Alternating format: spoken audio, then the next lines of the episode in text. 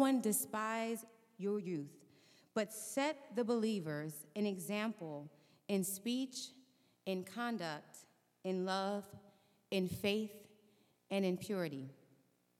We're in the midst of an indescribably powerful month here at New Direction, our Global Missions Month, first annual that kicked off from a month of evangelism training last year, where God did an incredible thing. And so now we have grown to the place where we are uh, in the midst of understanding what it means to reach the nations with the gospel of Jesus Christ. And so we're so excited about what God is doing, and our overarching theme for this month is We Are the Church from Proverbs 31 8 and 9. We learned how we can show forth the glory of God as a church to reach the nations. And then last week with Sophia Wang from Send International, we learned how to finish the mission as we are obedient to what Christ is doing to reach the unreached. And this week, my heart is so encouraged as I look to the future of global discipleship, we are in good hands because we have faithful servants who are obedient to God, to obeying his mandate, even at a young age. Missions is not just for older people. And so that is what this is about. And so we're so excited. The future of missions is here. The future of missions is me. It's these young women that have come to join today. It's Tanisha, and it's so funny because our team that serves in Kenya, we're the two youngest members on our team. There's about a 40 year age difference between those who uh, serve that have been going. And the head of our missions team uh, is actually in her 80s, and she travels with us every year. And so she's 83. Show shows 83. Wow. So just to imagine, God needs us to rise up as his disciples to serve him. And so I'm so honored to welcome Courtney Nazir from Every Nation Ministries and Sophia Andrews, founder of Ngoma Kenya. Can we give them a hand? We want to welcome them and their families that are here today. I met these two young ladies and I was just forever changed. And I committed at that time that I wanted to uh, just partner with them, to pour into them, to be committed to them and to pray for and with them as they continue to serve God and what He has told them to do. So, we want to allow a time of question and answer. And so, Sophia will be our first speaker, and then Courtney will follow, after which we will have, we will open it up for question and answer. And Sophia's parents are here. So, we want to open it up for questions for the parents as well, um, because I'm sure as they speak, there may be some questions that come up, okay? And so I'm going to turn this over to our youth ministry. Uh, if we can have our first speaker to introduce and read the bio for Sophia Andrews. Um, let's pray for them, let's engage with them, and uh, let's just be expectant of what God is going to do during this time. Amen.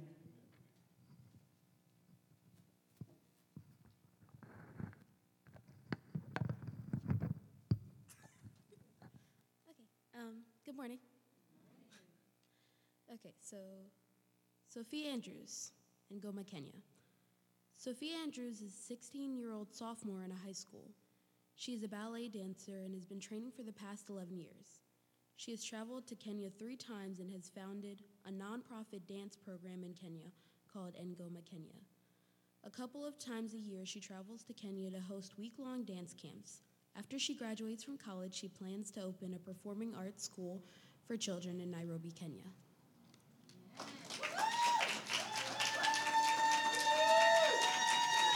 Can I take one of these? Sorry. I'm like, let me get some water. All right, that's better.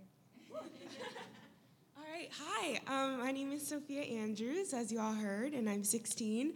Um, I founded Ngoma Kenya, which is a, a nonprofit dance program um, for children in Nairobi, Kenya. And um, before I get started with um, my talk and how um, important it is to get involved with the global orphan care crisis. I wanted to share a little bit about how I got to this point and how I um, you know, traveled to Kenya. Um, and so two years, it's been two years now this summer, and two years ago, um, I was 14, and every year my youth group goes to Mexico to an orphanage. And um, I couldn't wait to be in high school so I could go, sorry, on this mission trip and go and serve with the children because children, that's where my heart is. I love working with kids. And um, so I was like, okay, I'm finally 14, I can go on this trip. And then my youth group announces around October of 2015 that they're going to London to do street witnessing. So I went home and I prayed about it, and I was like, you know, I don't really feel that the Lord is calling me to go to London. Um, I want to work with children. That's where my heart is. And of course, I went home. I told my parents, they're like, "You're not going anyway. Like, you're gonna be 14. Like, who told you you were gonna go to London? Like, no." Um, so, uh, so I was like, okay, that's not gonna work anyway. And around Christmas time, um, my dad talked to us about sponsoring, and he was like, oh, we want you, um, my brother, my sister, um, have a bunch of siblings, and he's like, I want you guys to start sponsoring a child. Um, you're so blessed, and I want you to be a blessing. And so I ended up finding Happy Life Children's Home in Nairobi, Kenya, um, and I found a little girl named Esther, and I started sponsoring her. And then about in January, so a couple weeks later, my youth group announces. Um, so we decided not to go to London. Um, we're going to be going to Kenya, and we're going to be going to Happy Life Children's Home in Nairobi, Kenya. So I was like, that's the only time I was excited to leave youth group. I ran out and I came down to my mom. I was like, Mom, that's where Esther is. I need to go.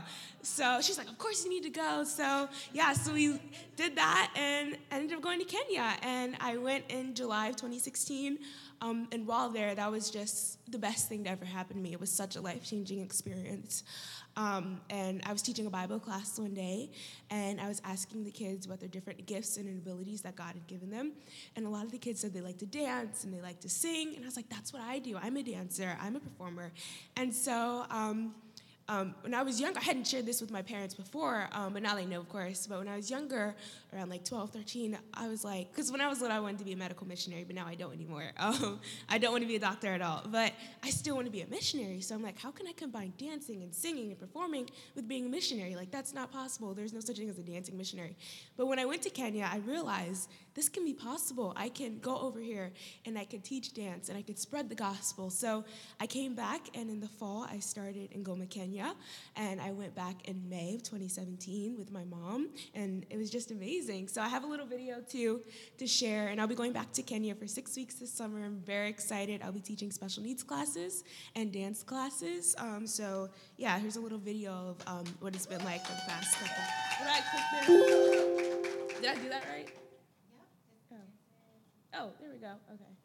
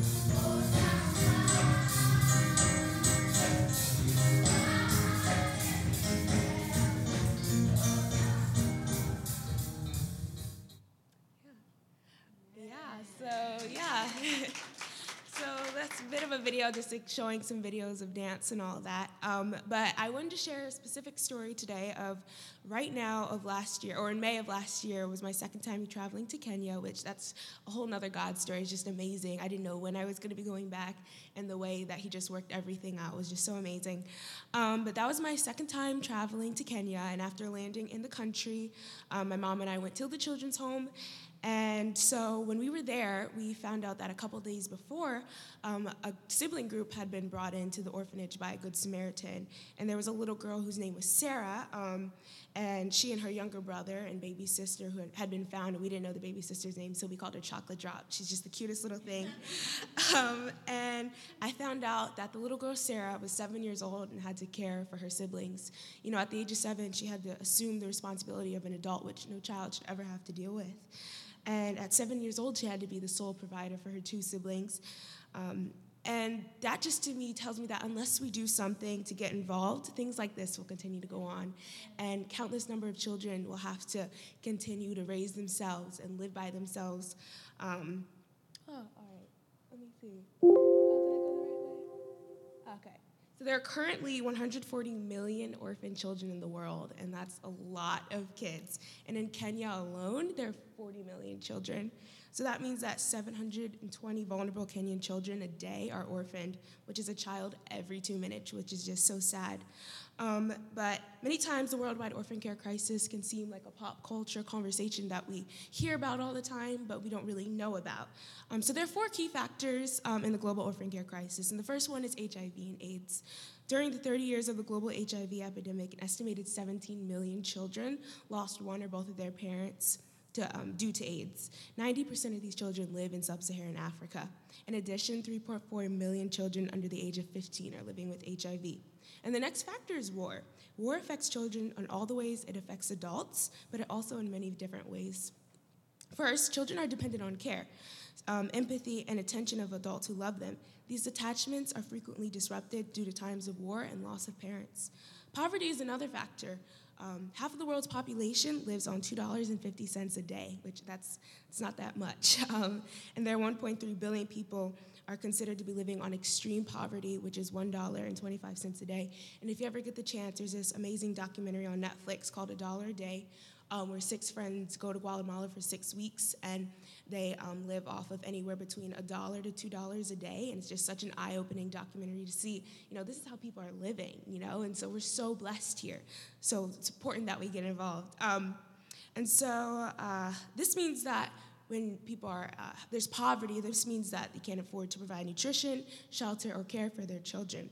Many children who become orphans are abandoned by their parents not due to lack of love, but through lack of resources and care for their basic needs. Um, there's a little boy at Happy Life named Benaya, and he was found in a garbage can in Kenya. Um, with a, a, cord wrapped around his neck because his birth mother tried to strangle him because um, she couldn't care for him. And um, some garbage uh, trash men were taking out the trash and they heard him crying. Um, but now he's living a happy life and he's a happy five year old little boy, the sweetest little boy. Um, he can be ornery at times, but uh, his chunky little cheeks, I love Benaya, that's my little guy. Um, but you know, now because of Happy Life and how he has a sponsor, he's going to school, he's, um, he's, he's eating, he's getting all the things that a child needs. Um, and so the last factor in the um, global orphan care, or the, the, that contributes to this, is corruption. Um, corruption sustains the orphan care crisis in many terrible ways, be it through corrupt government or individuals who profit tra- the trafficking of vulnerable children. Countries who suffer from domestic unrest as a result of corruption often close their borders to inter-country adoption, and trafficking is a huge, huge issue. Um, whenever we go to Kenya, we end up meeting amazing people, and when my mom and I met in May, we met a missionary um, from North Carolina. We always meet someone that could we say that Kenya, whenever we go to Kenya, we always meet people that we never would have met. Like um, when we went to Kenya in December, we met a pastor there, and he lives in Wilmington. Um, and so it was just cool. So when we went in um, May, we met a missionary. Her name is Sherry. And what she does is she goes and they'll go into different places and they'll take the trafficked kids and they'll ask for them and then they'll take them out and then they'll get them start them with better lives so that's a huge huge problem um, that contributes to the global orphan care crisis. As you can see, there's many different things factoring into the global orphan care crisis. Poverty, there's war, there's HIV, AIDS, and corruption. It can be very, very, very disheartening to hear all these things, and it may seem like there isn't anything we can do about it. Um, but there is hope, and there is something that we can do about it. One of my favorite Bible verses is James 1:27, and it says, "Religion as pure and faultless as this." Uh, religion that God our Father accepts as pure and faultless as this is to look after the orphaned and the widow in their distress and to keep oneself from being polluted by the world. And this means that God wants us to look after the fatherless. He wants us to go out and care for them. And it can be hard. I mean, it can it can be extremely hard to be pushed out of your comfort zone. I know firsthand by that. Um, but I've experienced it, and I know that it's the most amazing thing that can happen to you when you go out and you be a father to the fatherless, and you be a voice for the voiceless, and you help them. Um, so, but as Christians, um, we can't go past Jesus' word in Matthew 25, 40, when in the context of looking after the hungry, the thirsty, the lonely, the naked, the sick, and the imprisoned. He says, Whatever you did for the least of these brothers, you did for me. And I believe it is extremely important for teenagers, and I'm 16, so people, my peers, my age, to get involved with the global orphan care crisis. Um, my favorite Dr. Seuss quote, quote says, Unless someone like you cares a whole, whole awful lot, nothing's going to get better. It's not. And that's like one of my life, my life quotes, but it's so true, you know? It's just like until we do something, until we get involved and we be the change that we wish to see in the world, nothing's gonna get better. And so that's why I like to speak to my generation and to my peers because I want us to be the generation that ends the global orphan care crisis.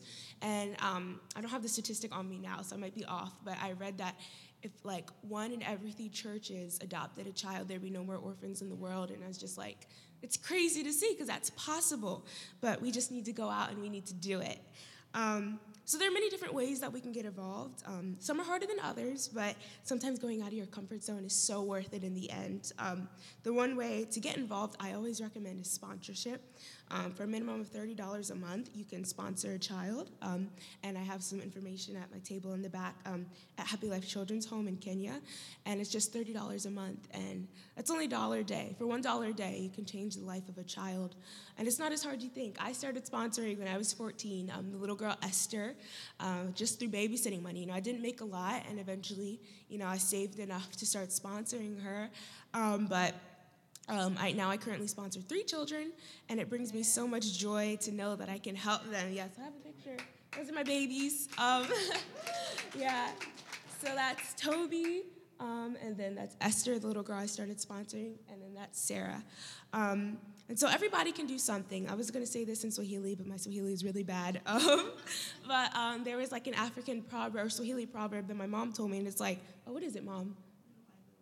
Little by little, we fill the pot. So, drip by drip. So, it may not just be one person, but little by little, if we all do something and we do start to get involved, we can make a dent in this and it starts to create an impact. Um, and so, yeah, so those are the three I sponsor. Um, and if you can't sponsor a child, definitely pray for them. You know, you keep a child, um, take a picture of them, keep them on your refrigerator, in your wallet, wherever. You know, um, it just reminds you to just, you know, continue to pray for them, pray that they do well in school. And if they have any siblings, that their siblings are doing okay and that they can be reunited with them one day. And just pray that they grow up just to be a great young man or woman with a fire in their heart for the Lord and to serve the Lord. Um, and hopefully over time you can start to sponsor them. And you can, because um, for Toby for a while I didn't have enough to sponsor him because um, I met him when I went over the second time to Kenya.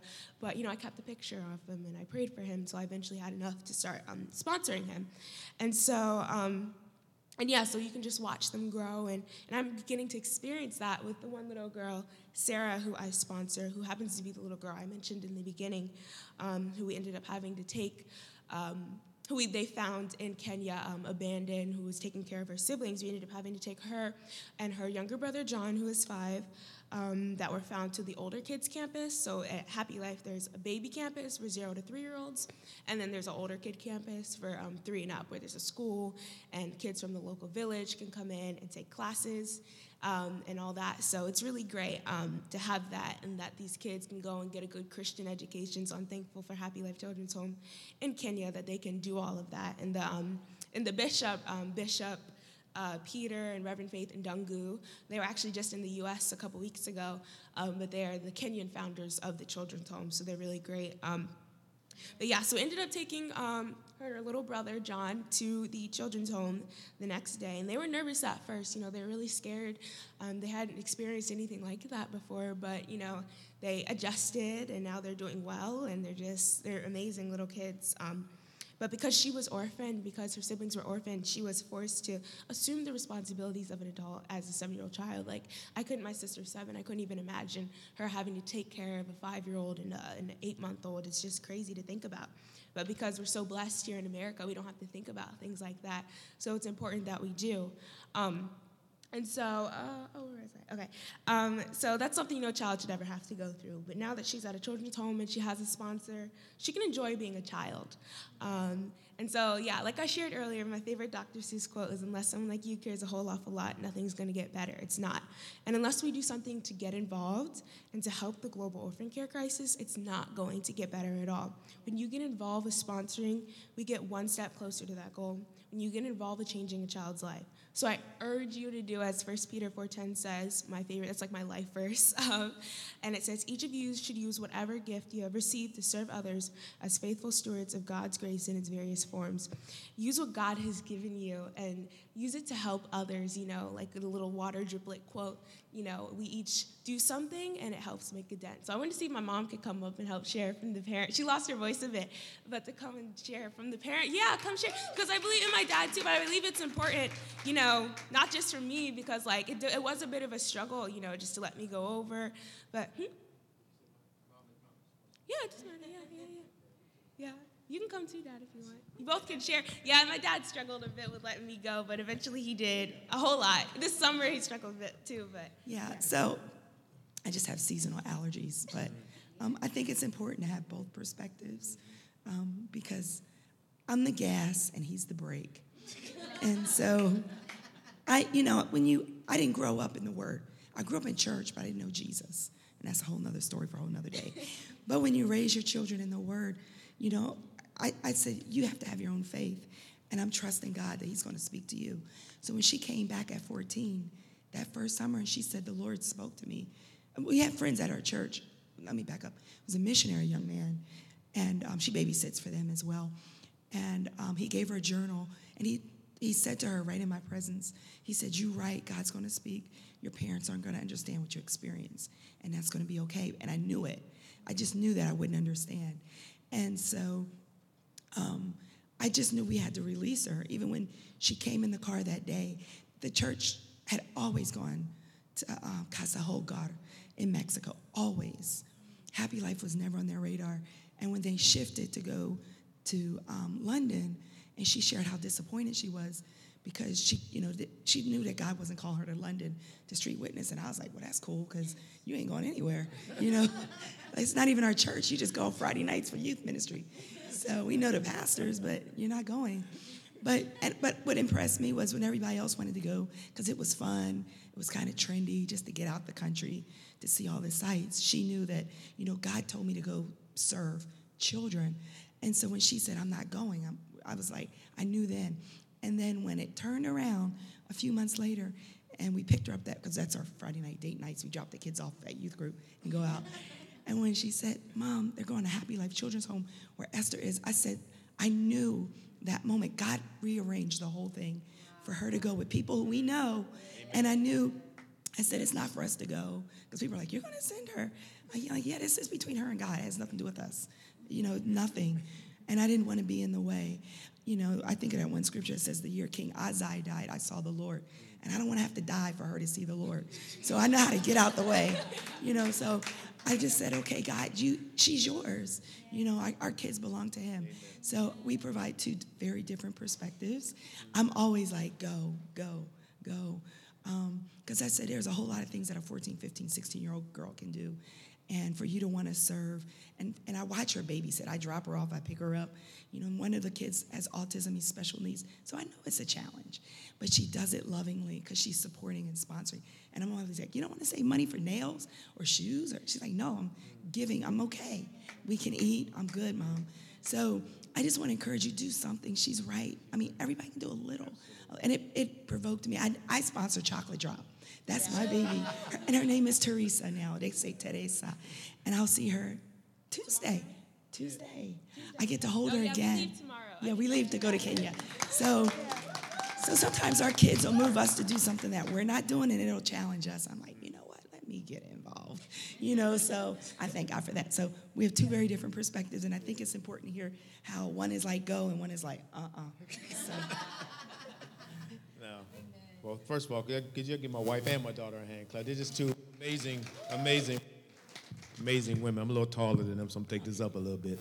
But um, and I also have beautiful children, boys and girls. I got a daughter, to son Daryl Jr. He's a he's a junior at uh, at Ringling College of Art and Design in Sarasota, Florida. Uh, my daughter Abigail Jubilee, who we adopted, she's adopted. We adopted her when she was three days old, and, and this good-looking dude that looked just like his dad, Alexander Joshua. you know, is my twin. But my daughter said, Dad, don't cry. I tried my hardest, but them tears just start coming. I love this girl so much. Um, you know, I just want to share two things. One, Pam is right. I'm a dad. Fellas, can I get a witness? Come on, brothers. Show me. Come on, brothers. Hook me up now. you know, we're a little bit protective of our children. You know, I tell her, I say, honey, I love you, but Kenya is not someplace I can pick you up in my vehicle if I need to. like, like, Dad, come pick me up. No, baby, you like 20 million miles away. I can't do that. But um, I just want to share two things I won't take long because I'm a minister and we can preach a little too long. So I'm going to make this real quick. There's a scripture that says, you know, do not muzzle the ox when they're treading out the corn. And um, when I look at my daughter, you know, I, she's not an ox, but you know, but you who know the scripture know the scripture. You know, when you have someone that's powerful that God is using, don't muzzle them, don't hold them back. And so I had to think about that as a father. I said, I can't hold this girl back. And let me tell you why. There's two reasons. Number one, when she was born, the moment she was born, I was the first one that saw her. My wife was the only concerned that she, did she have hair. With all, of our kids, she's like, "Do they have hair?" I said, "Yes, baby, they have hair." She said, "Good." but what I saw amazed me. Um, I held this child in my arms, and she tracked me with her eyes. I've never seen anything like that before. Newborns don't do that. And I said to Pam, I said, Pam, this child is tracking me. And she said, She is? I said, Yes. And I took my finger and I went like this, and she went at birth. and I said, God, what did you give me here? I know I got something here, you know. And so that's part one. And I start thinking about that. I said, I said, God gave me someone. I can't hold this child back. From birth, she was destined for something. And then number two, I shared this story many times. My wife and I were told that it was medically impossible to have children. Medically. And so we came together and we said, you know what? They can say what they want. We know the great physician. We're going to stand on God's word. And we took the scripture and we went in our basement for two years and prayed every day, calling our children out in age order, all right, by name. She wanted to call Sophia Chloe. I said, no, her name gonna be Sophia because that means wisdom. I don't even know what a Chloe is. like she said, it means green. I said, what's green? No, we want wisdom. We don't know green. She's Sophia. But we were told that, you know, we couldn't have children. So we said, we don't believe that. So we prayed and we prayed. And for a year, nothing. And so when Christmas time came around the next year, I said, I got to do something radical. And so I went out and purchased a crib, a pack and play. I did everything for a kids' room. And I knew my firstborn was going to be a boy named after me, Daryl, so I got a little football and everything because I had plans there, but you know. and we set the room up, and people would come by our house and say, Pam pregnant? I said, by faith. by faith. And then, um, and so we went on and prayed and prayed again. We kept continued to pray. And then one day I came home, I went to a church called Abounding Grace Family Worship Center in Media, Pennsylvania, Pastor Harry and Doreen Jones. And we came home one day and um, I was late at night. I was in the board of trustees, and I saw something on the screensaver, and it said, "Congratulations, honey. In less than nine months, you're going to be a father." You see, let's give God a hand clap of praise for that. And then Daryl came first, and then Sophia showed up second, Alexander third, and God gave us a gift from heaven, and Abigail. So I realized when she started talking about going to Kenya, I realized I, I, I got to get on board with this. I can't let the dad thing stop it. I can't muzzle the ox. And um, when you, and I've been there. She didn't mention. I went there with them last December. They actually had me come over and minister. If you preach in, in Kenya, get ready. It's not like we going you gonna preach from like seven in the morning to midnight. they preach all day long. They don't know nothing. About, I remember the pastor was saying we're gonna take a break. It was like ten minutes, and we were back to preaching again. we don't, don't take no breaks over there. But um, I'm so grateful for this child of mine. I just love her. I kiss her all the time, hug her, and tell her I'm just so grateful because I've just watched God work in her life. So listen to what she's saying. Get involved. Use your gifts because I believe this is someone God is going to use to you know really usher in a love for this type of work so that we can use our lives here in the United States to be a blessing. So thank you for embracing my child. I appreciate you so much. I won't go much longer, but thank you so much. I appreciate that. Thank you.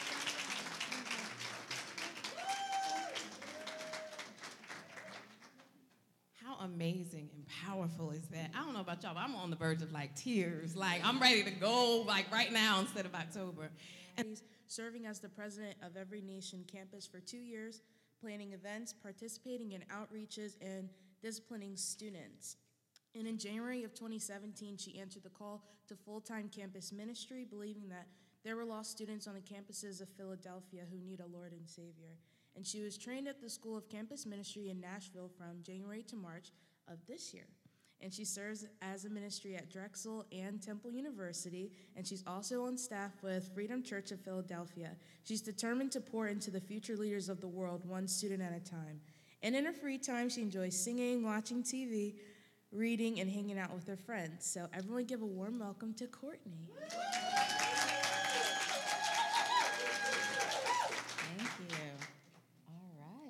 Right. Good morning. I'm excited to be here and share about um, Every Nation. And so, Every Nation Ministries is a global nonprofit organization. We are in about 83 nations right now, and we train and send missionaries out into the world. And so, we have three focus areas. The backbone of our ministry is campus ministry. We really believe in reaching young people but we also focus on world missions as well as church planting. All right, so a little bit of our history. These are three of the founders of Every Nation. And so on the left is Rice Broocks, and in the middle is Phil Bonasso, and on the right is Steve Murrell, and he is the current president of Every Nation. And so they all came together in the Philippines. That's really where Every Nation was birthed. Um, Steve Murrell, who was on the right, he was there working with another ministry, and his two friends were stopping over for a layover, and they were staying with him. And they were actually on their way to Singapore and Malaysia. And they were basically talking about how they, God is giving them open doors in these countries and that they really had a hope to reach college students on campuses all over the world. And so uh, it began as Morning Star International. They basically were like, let's do this. God gave them a vision of what they wanted to accomplish, and they felt like we want to see young people on fire for Christ. And so it started in the 90s, and to be able to have grown in 20 plus years, and now we're in 80, 83 nations. And so it's just amazing to see people being a part of it, and people, a lot of their friends started to call them, and they're like, We want to be part of your church planting movement. And so it's just been a blessing. And I mean, it was where I was reached. And so it's just incredible that they probably could have never imagined how many people's lives would be changed just by that, that one vision that God gave them.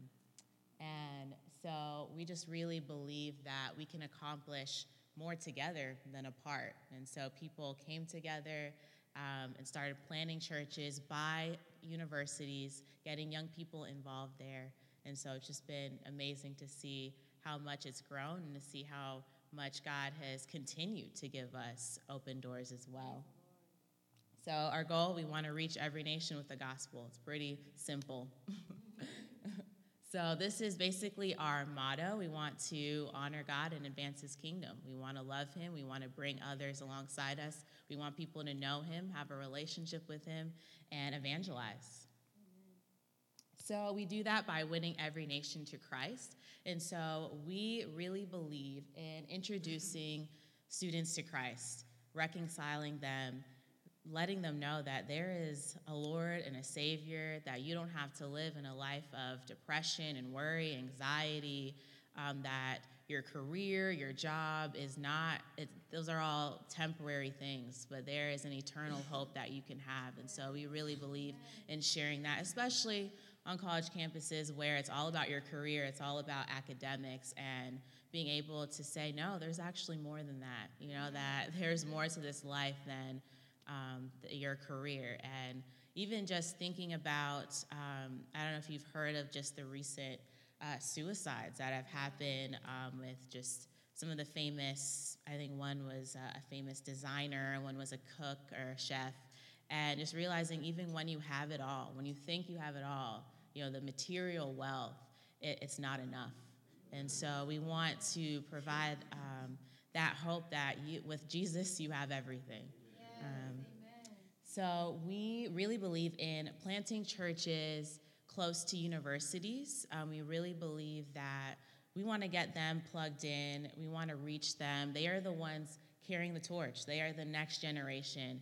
And so we want them to not only be a part of our campus ministry, because at the end of the day, college is only four plus, maybe five, six years if it takes you that long to graduate, which is okay. Um, but uh, college is really only a short amount of time. And so we want to be able to instill in you that it's so important to get plugged in with a community. So even after you graduate and you move away, first thing, I need to find a church. I need to find a community to grow, to be discipled, to be challenged. Um, and so by the time that they graduate, we want them to be trained and sent out to be leaders in the world. You know, college campus is a hub for for everyone. We get a lot of international students, and so we want to be able to equip them and send them out into the world so that they are passionate, they are ambassadors for Christ. And so every nation definitely focuses on having a personal relationship with God. And so a little bit of my story is that, and you heard a little bit of it in the bio, is that I, I grew up in church, so I always knew about God, and I accepted Christ at a young age, and so I thought. Um, but as I grew older, I definitely started to question. I started to have doubts about God and His existence, and just was feeling a disconnect. I just remember going to church and seeing people worshiping, and I just felt like I didn't have that. So I came to the conclusion that, okay, God is just for some people, He's not for me. And so uh, as I grew older, high school, um, just was not following God. I was kind of living this double life, you know, put on the good um, church hat um, when I'm at, on church on Sundays, but really living for myself the rest of the week. And it was a very dark place, and it was very lonely, and was struggling with isolation and brokenness. And so I got to college, and this, what happened was actually, let me back up. My senior year of high school, a campus missionary came and spoke at my mom's Sunday school class. And she was sharing how she was going to be doing ministry at Temple and at Drexel University. And so my mom sent her an email and was like, Oh, my daughter's going to be starting at Temple in the fall, and I would really love if you would connect with her. And so this woman would contact me and I would kind of give her the runaround. I was not, um, I knew what it was about, so I was trying to avoid. And so what happened was, God definitely got me. Um, another woman in my mom's Sunday school class, she teaches at Temple and she works with international students. And so she asked me if I would come down to her class and help work with the international students, help them practice their English, basically. And so I was like, of course, I would love to do that. I love meeting new people. So I ended up going, this is uh, my freshman year now, I ended up going, and the campus missionary also happened to be a volunteer. And so I'm just like, oh, hi. Um, so it was, it was funny. She was like, You've been avoiding me, but it's nice to meet you. um, and so I met her, and man, immediately I could tell that she was a strong believer.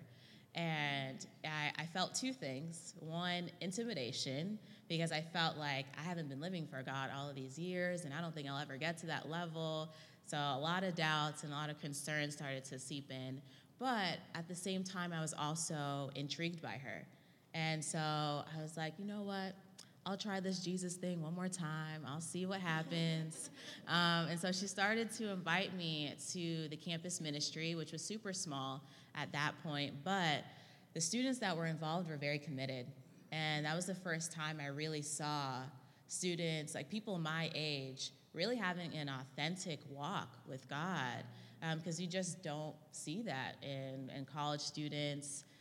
Most people are very skeptical, as you pointed out, and so, or living like I was, a double life. And so I really, as I began to become a part of the campus ministry, I had to really choose which way I was going to live. Uh, was I going to continue the ways of the world, which had only given me temporary satisfaction, or am I going to live for Jesus even though I don't know exactly what it's going to look like? And I think even now we still don't know. You know, there's there's so much unknown with God, but we have to just trust Him.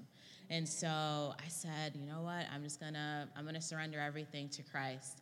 And he just began to do a new work in me. I mean, I received healing. He began to speak to me.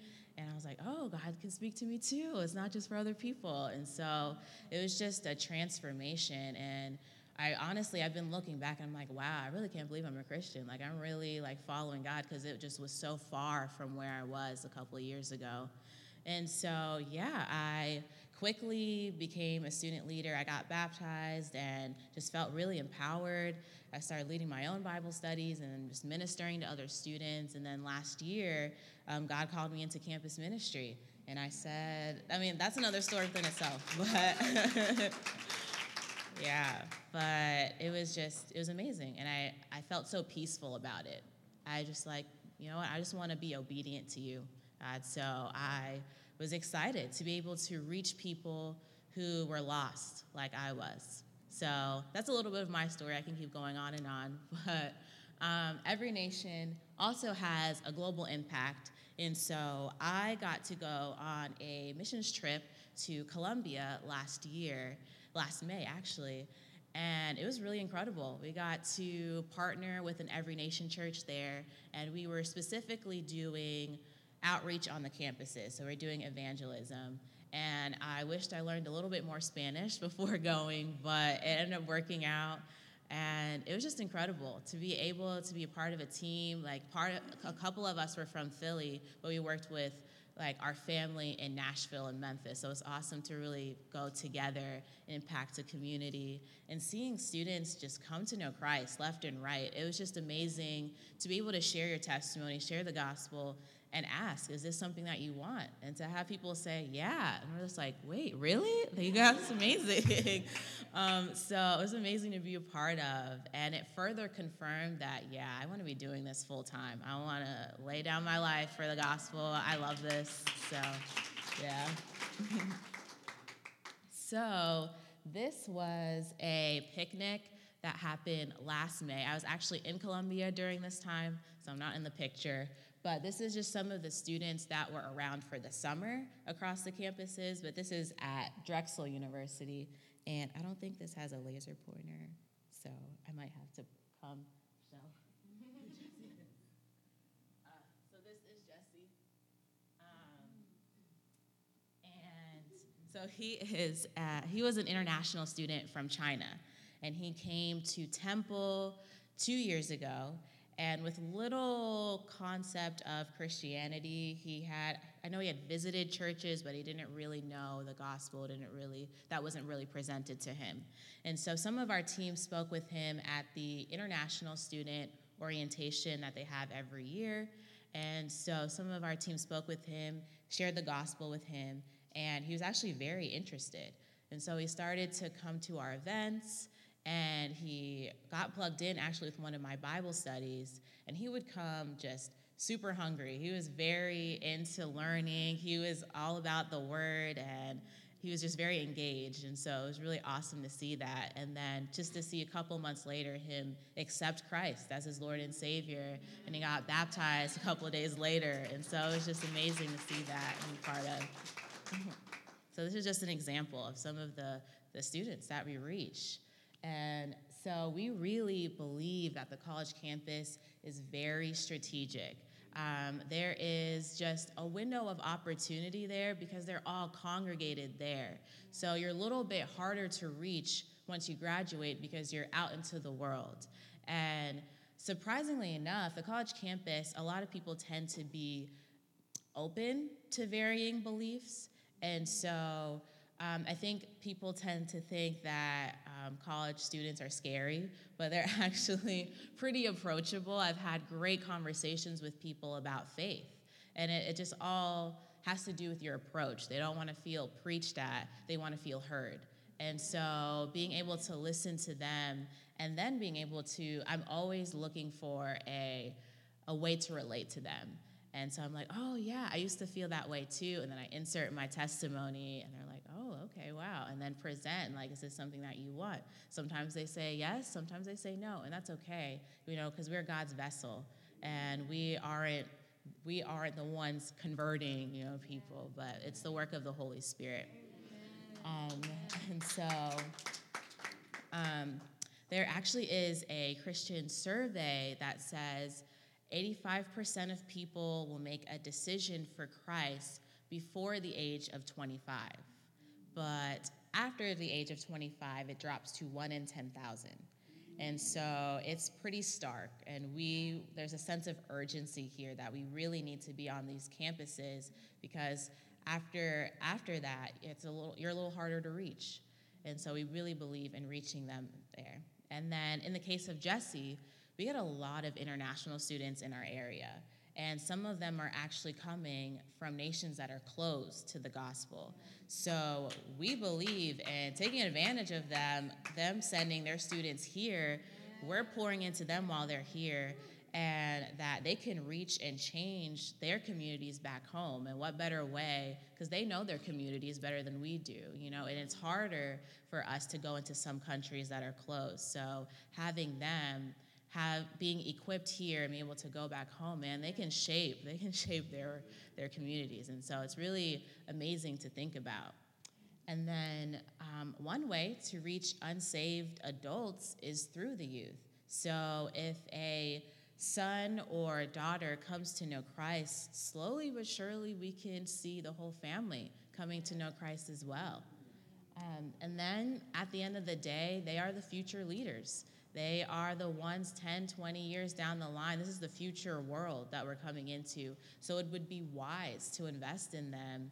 And they are the future doctors, lawyers, pastors, CEOs, whatever God is calling you to be. Imagining a world where they're all on fire for Christ. I mean, what would the world really look like?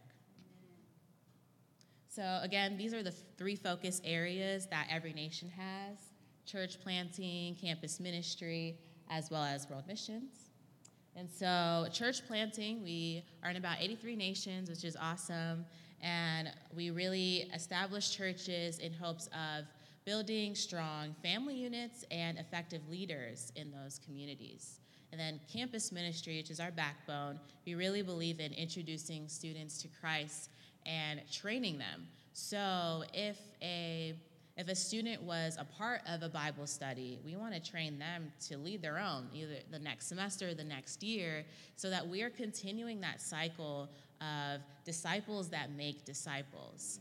And so by the time that they graduate, we send them out as trained leaders. And so we want them to continue to disciple, continue to evangelize, whether you're called into full time ministry like I was, or whether you're called into the workforce, we're all believers, we're all on mission, we're all here to see people reached for Christ. Um, and then World Missions, we have a department called 10 Days, which is basically where you can go on a mission trip from about spring to fall. So they have trips all over the world where people can just take time off of work, take some vacation time, and go and impact a community. Um, I, feel like it's so important for people to at least go on a mission trip once in their life because it really will, will do something to you and it'll impact the community as well. And then we also provide relief to ministries that need it as well. So, this was a short term mission trip to Rhode Island last April. And so they planted a church there last year. And so this was some of our Philly team. The guys didn't want to get in the picture for some reason, but um, so some of our Philly team. But we also worked with Every Nation churches in Boston and New York. So we all came together. We were engaging people in the community. We were inviting people to church. We're on the college campuses there as well. Definitely a bit tougher of an environment up there, but I mean, we persevered. And so Felicia is the girl in the bright blue ENC shirt, and she was a girl I interned with two years ago. And she basically, through conversations that I had with her, I could tell that she was a little bit one foot in, one foot out with her faith. And I'm like, well, I could relate to that. And so um, I knew she was going to be starting at Temple in the fall. So I invited her to our events, and she also ended up in one of my Bible studies and began to grow and become discipled there. And I just remember her coming to our fall retreat, and she looked at me after one of our sessions and she said, "You know what, Courtney? I'm I'm tired of living this double life. I just want to be all in for Christ." And I said, "All right, let's do it." so, yeah, and so it's just been amazing to see her make that decision. She attended our student conference in the spring, got baptized there, and then to see that she was on this trip she was evangelizing. And so it's just amazing to see the progression that jesus really saves. Like he's transforming lives and people are feeling empowered to go out and share the good news. Um, and so jessica is the girl crouching next to me on the on your left. Um, and she was a tough one i have to say uh, she came to our ministry about two years ago as well and she, I could just tell she was carrying a lot of past pain and hurt, and it could come across in her demeanor.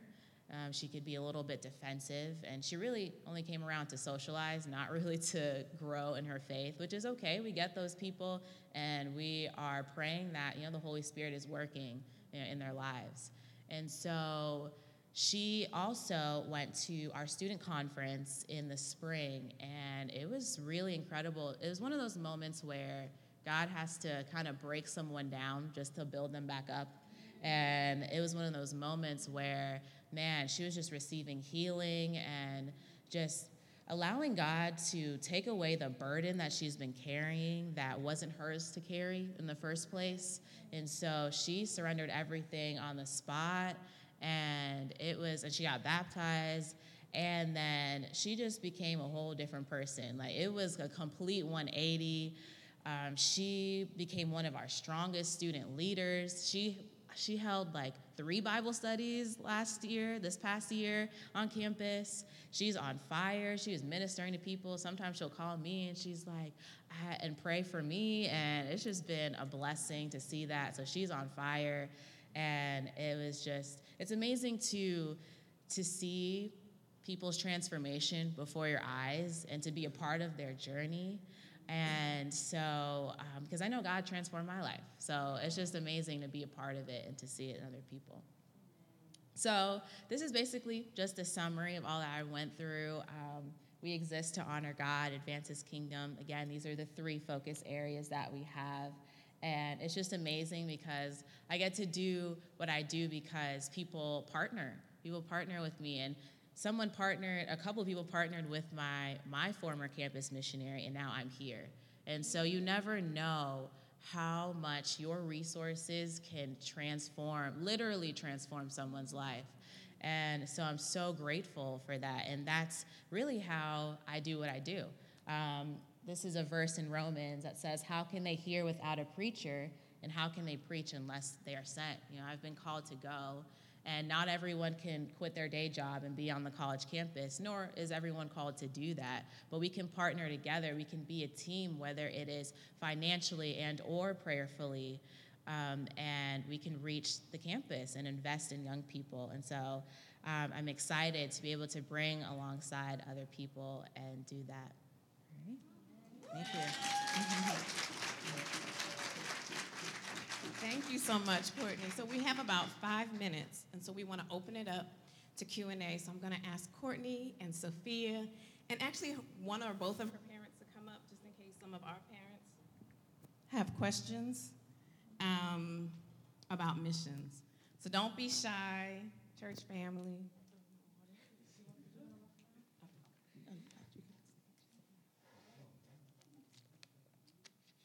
You. I want to say something. I got saved on campus ministry. It's so, I chose my college because it was a party school. it, it is. My mom was a, she's a retired teacher, but I said, I'm going to get far away from home. I'm going to do my thing because I was raised in the church, didn't know Jesus, much like you. And I said, I'm going to get down here and have fun. I went to a party. I'll never forget, I got on the elevator and this girl had Jesus on her shirt. And I just said to her, I said, Do you know Jesus? And she said, Yeah. Would you like to know him? And I said, Yeah. And we went back to her dorm, and that was it. So campus ministry is powerful. So I thank you. For committing your life to it. Yeah.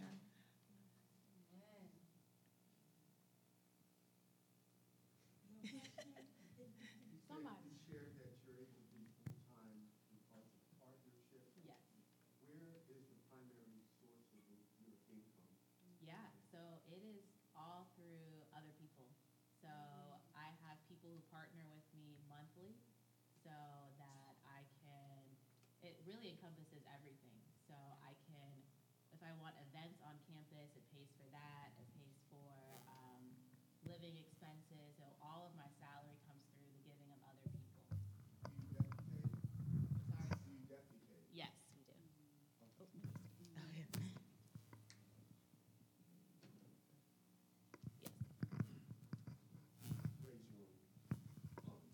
Amazing.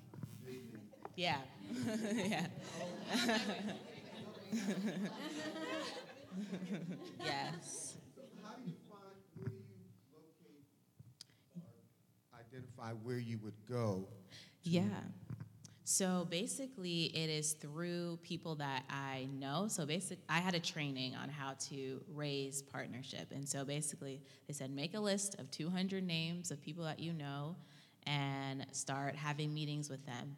But quickly, you go through that list pretty quickly, and so I asked for, hey, do you know anyone else who would want to meet with me? And so it's really through connections and networking as well, and visiting churches. And so that's really how I um, get funding. Mhm.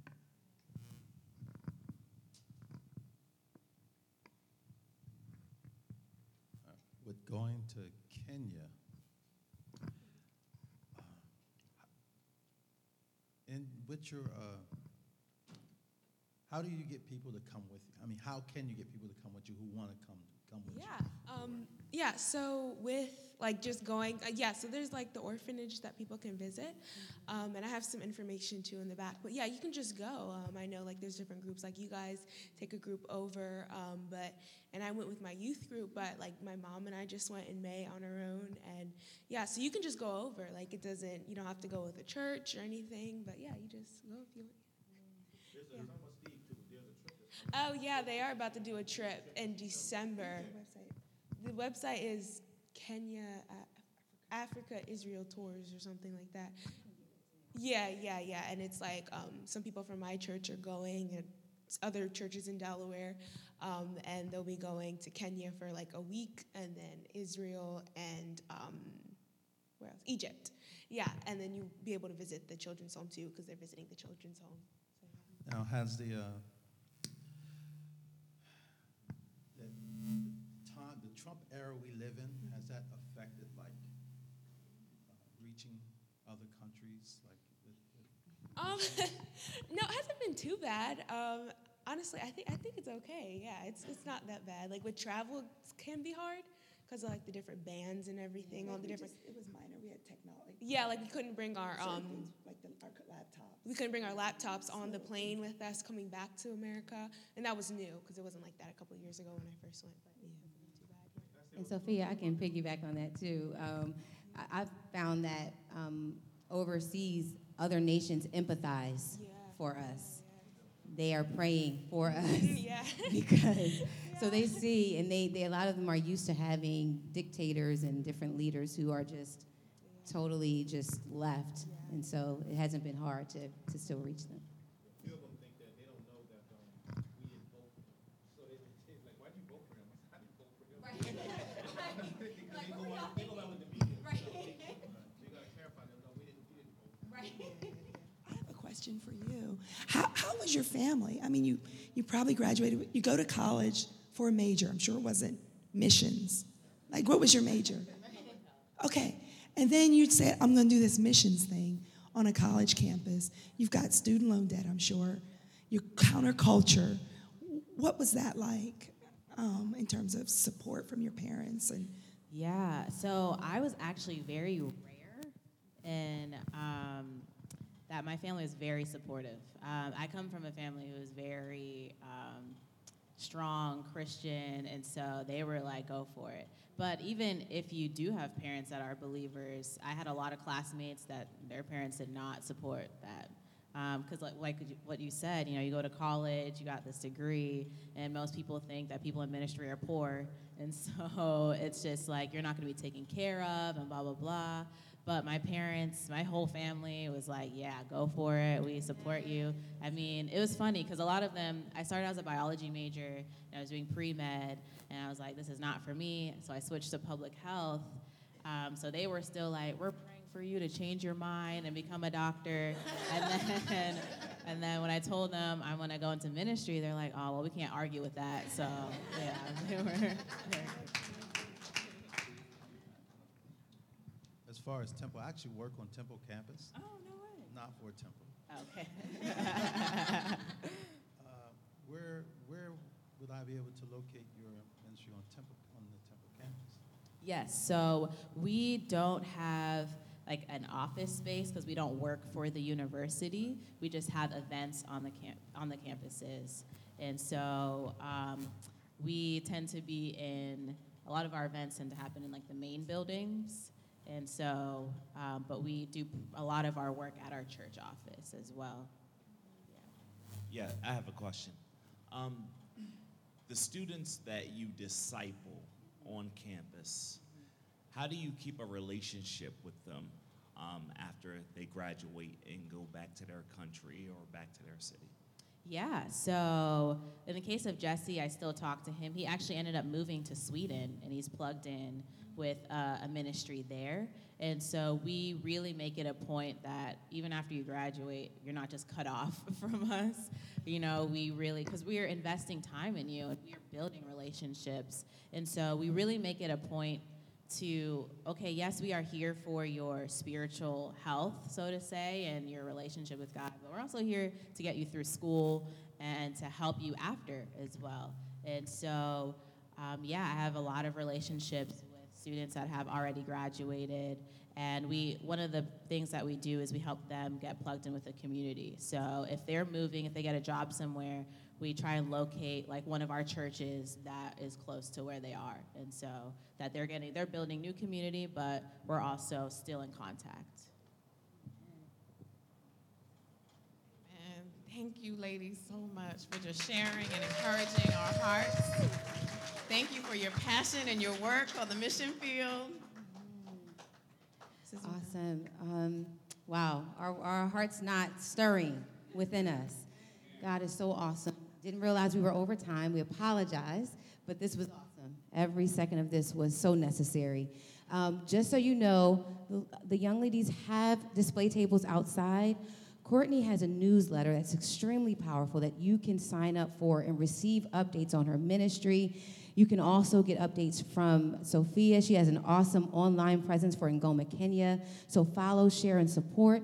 Next week, we will have a speaker here that will speak to the domestic human trafficking crisis right here in Delaware. So you want to be back here next week. All are welcome for that. And during service today, as you heard earlier, uh, Sophia will be leaving for Kenya for six weeks tomorrow. And so our leadership is going to be praying over her. Sister Connie will be going with the vision team to Panama. Uh, so we want to pray and commission them uh, as they go in obedience to what God has called them to do. Amen. Thank you so much. Sister, you want to close us out?